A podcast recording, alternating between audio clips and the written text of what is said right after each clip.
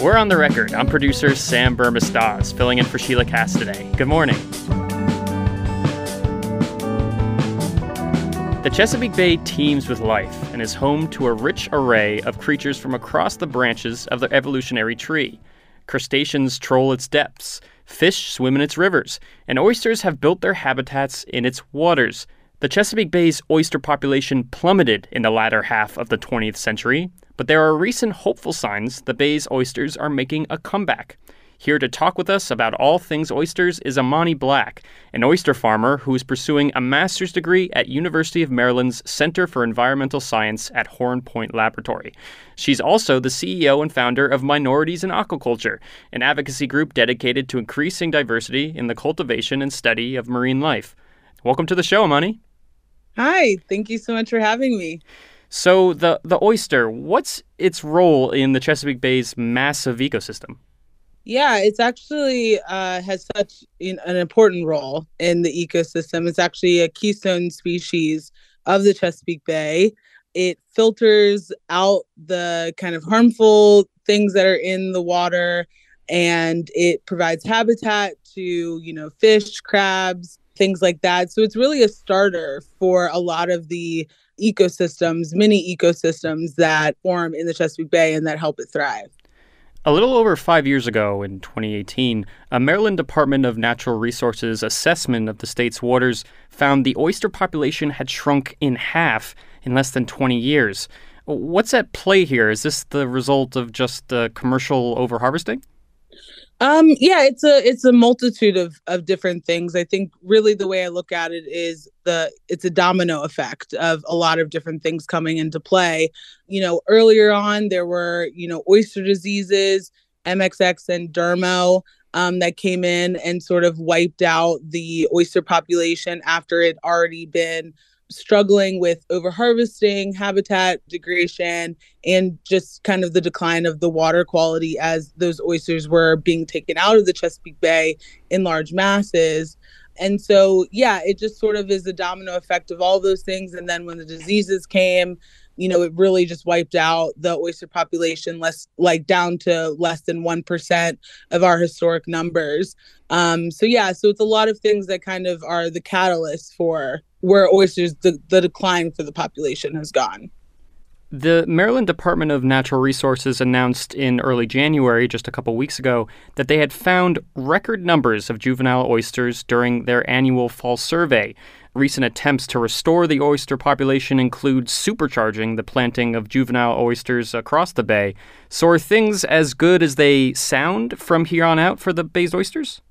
Yeah, absolutely. The oysters in the Chesapeake Bay are thriving and there are a lot of um, really impactful and influential people that just continue to study them and develop innovations and different practices just to help you know them con- continue to thrive.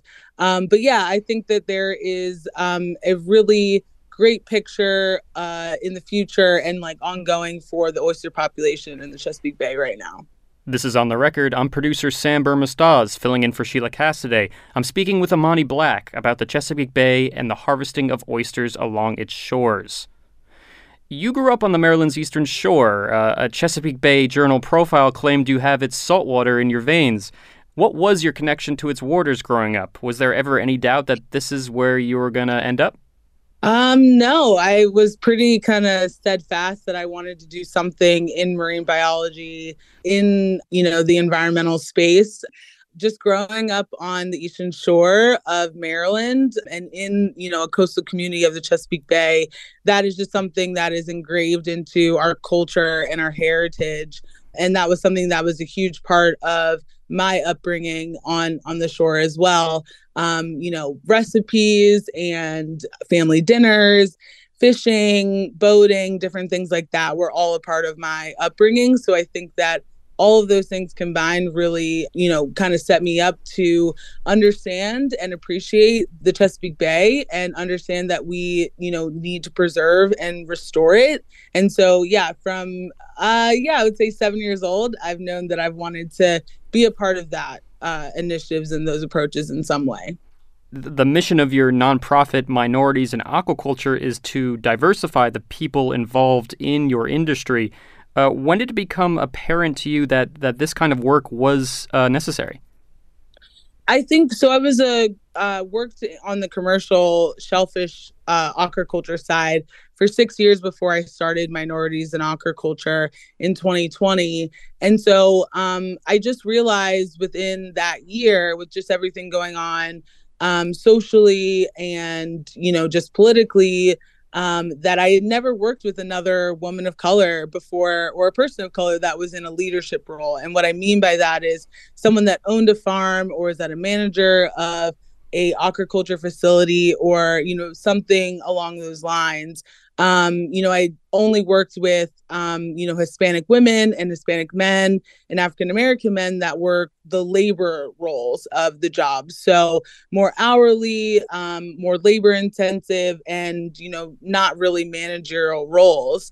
And so, um, you know, just through recognizing that from my own experience and then everything, like I said, that happened in 2020, I just realized that um, I had never worked with another person in that sort of space. And I originally started the organization to want to build a network of women of color that I could reach out to and talk to and um, yeah, just kind of have a community with um, in aquaculture because I had never had that before.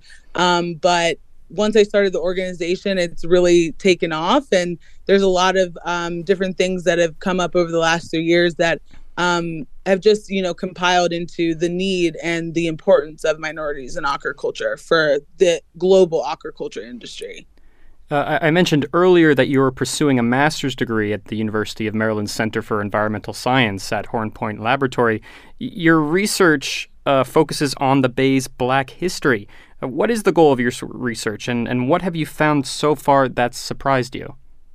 My ultimate goal really kind of stems back to my own heritage on the Chesapeake Bay and recognizing the importance of you know traditional watermen and the maritime occupations that really just you know made the structure of the Chesapeake Bay commercial fishing industry and the ecosystem entirely. Um, so my research is really focusing on just really amplifying the Black maritime history that is not well documented right now in the overall Chesapeake Bay narrative. You know, the contributions and the obstacles and the perspective, firsthand accounts, things like that from the last living Black watermen. Um, and so those are things that I've just been really excited to find. Also, kind of sad that I'm finding them out now and that there's very little um, documentation on these individuals and sort of events that have happened within the maritime history of African Americans, but I'm excited to incorporate that into my thesis research and also to be able to continue talking about that as I move on for my thesis research. As I said before, oysters have been in trouble in, in recent years. They're making a comeback. But some say overharvesting threatens to undo those gains.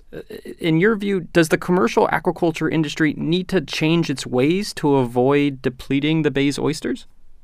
No. So, in my opinion, I think um, that, you know, oyster aquaculture is one of the most sustainable ways of, you know, sectors of the aquaculture industry, mostly because we don't have to go out into the wild and cultivate and harvest wild oysters to be able to do aquaculture. So we're, you know, really kind of letting them rebound, replenish, and restore themselves while we're also adding in um, baby oysters and spat on shell and just different things like that. Whole oysters, you know, oyster farmers are annually putting out 2 million individual oysters a year in their respective lease areas. And so just in that time that the oysters are in the water, whether it's a week or um, a month or a year, they are, you know, really being impactful to those ecosystems and really cleaning up those waters and increasing the water quality. And so I think that, you know, no, I think there's a lot of things that we could change, you know, as far as like infrastructure and different practices, but those things will come in time. But I think overall, oyster aquaculture is really um, more beneficial than harmful, in my opinion, to the Chesapeake Bay. Imani, thanks so much for talking to us today. Yeah, thank you so much for having me. Imani Black is an oyster farmer on the Chesapeake Bay and founder and CEO of Minorities in Aquaculture, a nonprofit dedicated to diversity in the cultivation and study of marine life. Miss part of our conversation? Not to worry, you can find this episode and others at the On the Record page or wherever podcasts are found. Short break on the record. When we're back, remembering the black watermen who worked the Chesapeake Bay's waters. I'm producer Sam Bermas filling in for Sheilah Kast today. Stay with us.